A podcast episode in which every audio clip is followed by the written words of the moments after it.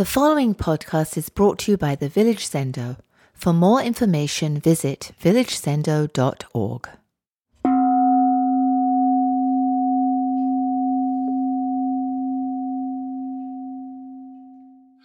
Anyway, it's uh, really good to see all of you. It's been qu- quite a while. Um I've had uh, a lot of lot going on uh, for quite a long time. Um, my name is Hongo. I'm a senior student at the uh, Village Zendo, and um, anyway, uh, recently uh, my wife and I we moved up to uh, Northampton, and Massachusetts. Uh, it's been a long time coming, and last Sunday I started sitting with the Oxbow Sangha for the first time. It was uh, I hadn't realized how much I really miss sitting with other people and sitting with all of you. It's been so long with uh, since COVID. Uh, I used to come in quite regularly. Um, at the end of the of the uh, uh, sit, uh, we had a service, and it was wonderful just chatting with people in person. I really, really love that. I also uh, have missed the scent of the incense, the quiet dance that goes on with, uh, with the people moving in and out of the uh, space, and I especially miss Zazenkais and preparing and offering meals for oryoki with Seizon. That's been such a long time ago. The signs of spring are uh, are here and, uh, now, and I'm seeing buds open on the trees, and uh, some of the trees are actually um, looking like they're starting to turn green. And the daffodils and hyacinths and tulips are pushing up, and some of them are blooming. The maple trees are very happy right now because it's been freezing at night and warm during the day, and so it might be a good year for uh, maple syrup. I love the spring and the smell of the earth. Everything begins again in the spring, and now that we are we've moved to Northampton, we have um, immediately become involved with our local uh, gardening uh, community. We signed up for a plot, and uh, we got a 20 by 20 plot, and that should be sufficient to supply us with all our vegetables for the whole entire year. For a long time, my wife and I had wanted to move for to a quieter setting. So over a year and a half, we've been uh, searching for a good place to go, and we planned uh, we had planned to go back to Colorado. We had a, we'd lived there for a few years and had a house there, but never really felt at home. Um, I didn't want to, also, it was very important to me to not lose contact with the Zendo. So instead, we started looking in Northampton because I knew there was a uh, sister uh, um, uh, Sangha there. And with the help of the Oxbow uh, community, and in particular Mekame and Kyokushin, we decided to move up here. We've moved several times uh, in the past from California to New York, from New York to Colorado, back again to New York back and forth and back and forth. These moves were for sure stress inducing, but this time it was much more complicated, and as I see it, unnecessarily so from what my experience is from the past. But I tried to tackle each uh, complication as it came up. That's all you can really do. While buying our condo, the situation kept changing, and in particular, the closing dates that the seller wanted, which didn't make much difference to me, but it did to the loan. The lender uh, also kept asking for documents. Uh, one, uh, and just as I thought I had given them everything they could possibly want, they'd ask for more, and I'd have to go on a search for more documents to uh, satisfy them. I often felt completely overwhelmed. And, and in the end, everything came together as things normally usually do. They come together some one way or another. And we are now nicely moved in. even though there are still loose, loose ends to take care of. My saga isn't unusual, and for a while I've been hearing from many people how complicated things are now, and it seems to be a great concern to a lot of people.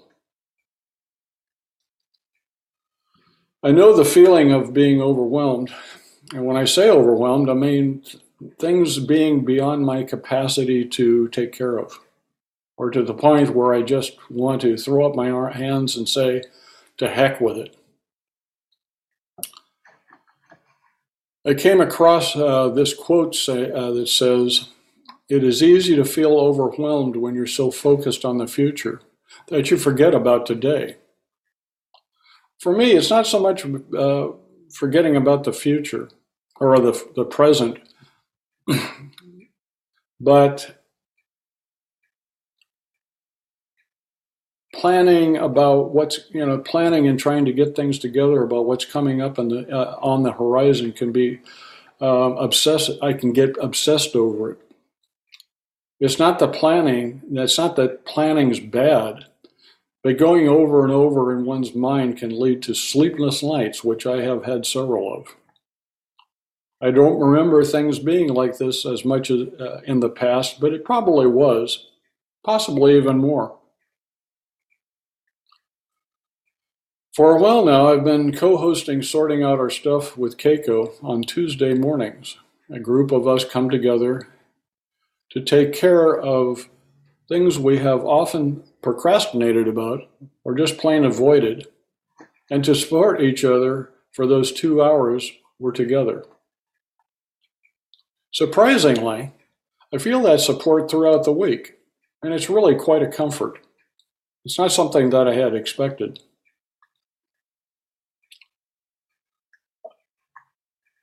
We all tackle things that we're, we've been avoiding, and these range from anywhere from shredding documents to phone calls uh, to doing exercise or just to allow ourselves some me time. Me time is very hard to come by very often. It's surprising that what we have been avoiding or postponing at times turn out to be nothing that we thought it would be. For example, one of the people was avoiding opening a letter from the IRS. And it turned out to be junk mail that was made to look to resemble an official letter. We get so caught up in what might happen in the future with no real idea of what's going to take place. And at the end of the, uh, our day of sorting, things that have been so daunting are often resolved at least to some extent, sometimes completely. The moving, the sorting, the stress reminds me of case 22 in the Blue Cliff records, Xuefeng's turtle-nosed snake. This koan is very personal to me, and I have spent actually some sleep, sleepless nights looking at it and it plays into so much of my life, and I would think probably everyone else's. Feng taught the assembly. On South Mountain, there's a turtle-nosed snake. All of you people must take a good look.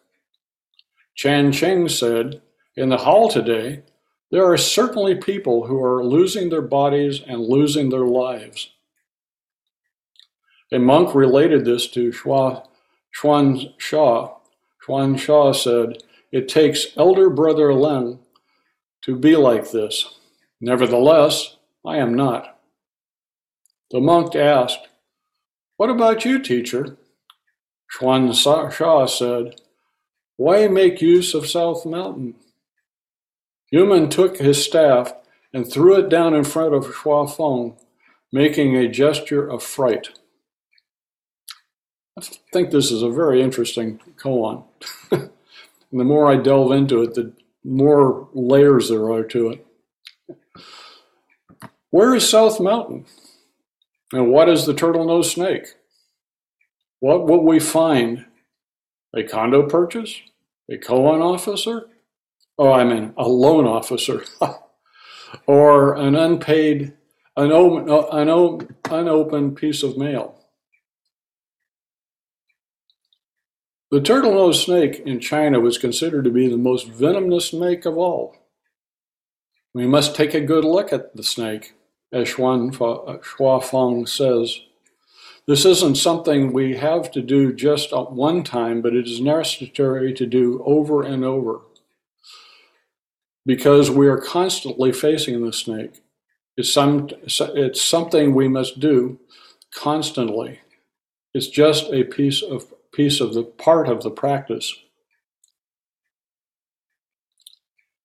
Fung doesn't say need to look, but that we must look. We each have a snake to face, and there are many ways to deal with it.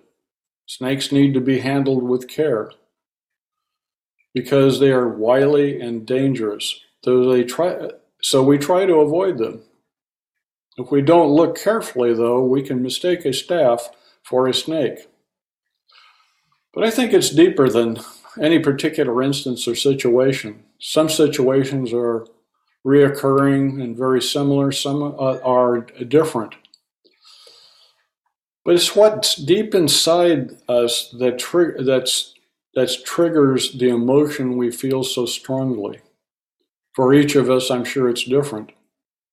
And more often than not, what I have to face is nothing compared to what I come up with in my mind. I have a very fertile mind for such things. When I'm able to sit down and uh, face the snake, I'm able to fa- uh, find peace that, it do- that doesn't come from avoidance or freezing like a rabbit in the headlights. For me, one of the snakes is my feeling of inadequacy, of failing, not being up to the task at hand. The trek up the uh, mountain it can be very arduous. My perspective on the situation is it real or isn't it? Many things that we encounter can appear to be dangerous snakes and turn out to be nothing more than possibly a piece of junk mail. Snakes can be handled again in many ways, and one of my favorites is avoidance. If I'm lucky, maybe that snake will just go away. This doesn't work uh, well at all and actually, I've never really seen it happen. The situation persists and the snake is still there, whether I like it or not. I think that one must become a snake handler, facing it eye to eye and inspecting it closely for what it is. It comes in many different guises, but it's still the same perception of ourselves. My snake never really goes away. I get better at handling it. But the snake keeps coming back in different forms and must be challenged again and again. Who, who is the snake? It's me. I am the snake. As Changqing says, in the hall today there are certain, certainly people who are losing their bodies and their lives. Each time we face the snake, we have to do this. When I was in my 20s, this is an example of, of it's easy when things are just come at you and you don't have any choice but to drop everything. And I had an instance where I was having uh, almost in a headlong, uh, headlong uh, uh collision driving down a uh, road in the country. And it was amazing because I didn't feel any fear or anything. I just, everything just happened. And the next thing I know, I was driving along behind the uh, person and I felt no fear. But it does come up, and I remember it because it was so clear about how easy it was and how painless it was. On the other hand, when I'm facing the snake, when I, things come up and I have time to ruminate about them, then it's difficult, but I still have to get to that point. I have to drop everything. As I said earlier, making the move to Massachusetts was com- uh, complicated and things kept changing over and over again. The seller changed the closing date at least three times. So I, uh, so I was back and forth with the people giving us the loan, trying to make sure that everything would come together in time for the closing.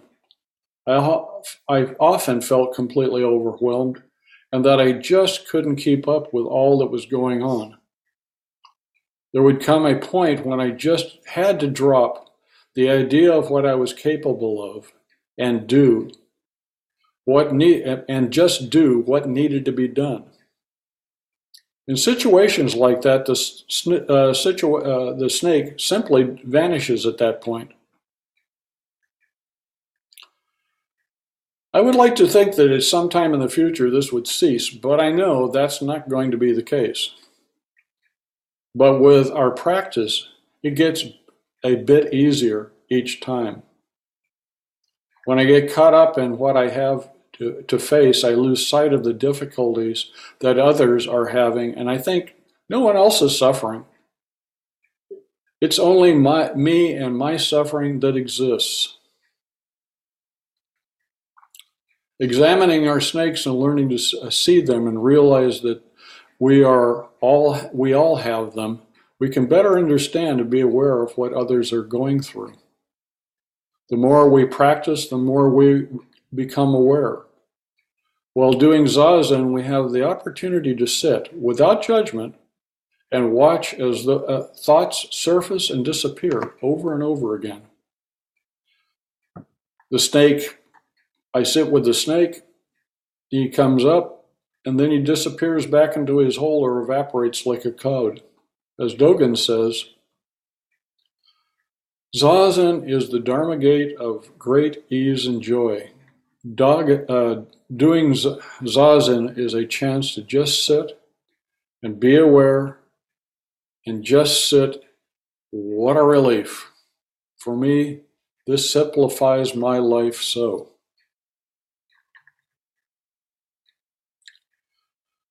Facing our snakes can be painful and unrelenting at times, and being aware of this, I feel great compassion for others because I know everyone goes through this. It can drive one to do things that are harmful to themselves and to others. And when I see this, I wonder what is it what it, is it that has driven to them to this point that they fail to recognize that they're not the only ones suffering. What misguided thoughts can cause this, this pain and fear?